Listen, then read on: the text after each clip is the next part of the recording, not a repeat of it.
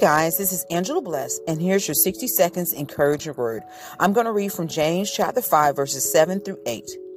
Therefore, be patient, brother, until the coming of the Lord. See how the farmer waits for his precious fruit of the earth?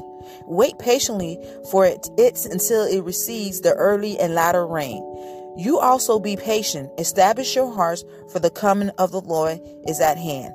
Amen. And the reason why I wanted to read this verse to you guys because we do worry when we can when we, our blessings have not received or our, our blessing has not been answered.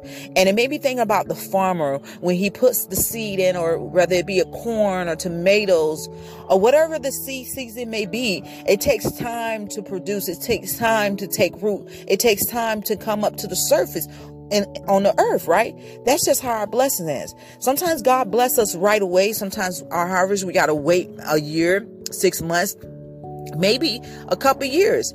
But at the time of us waiting, continue to pray, continue and praise God, continue to walk out your other assignments that God have pour upon you in your life, and you will never go without. Trust the Lord. Trust in God. Amen. Love you. Bye.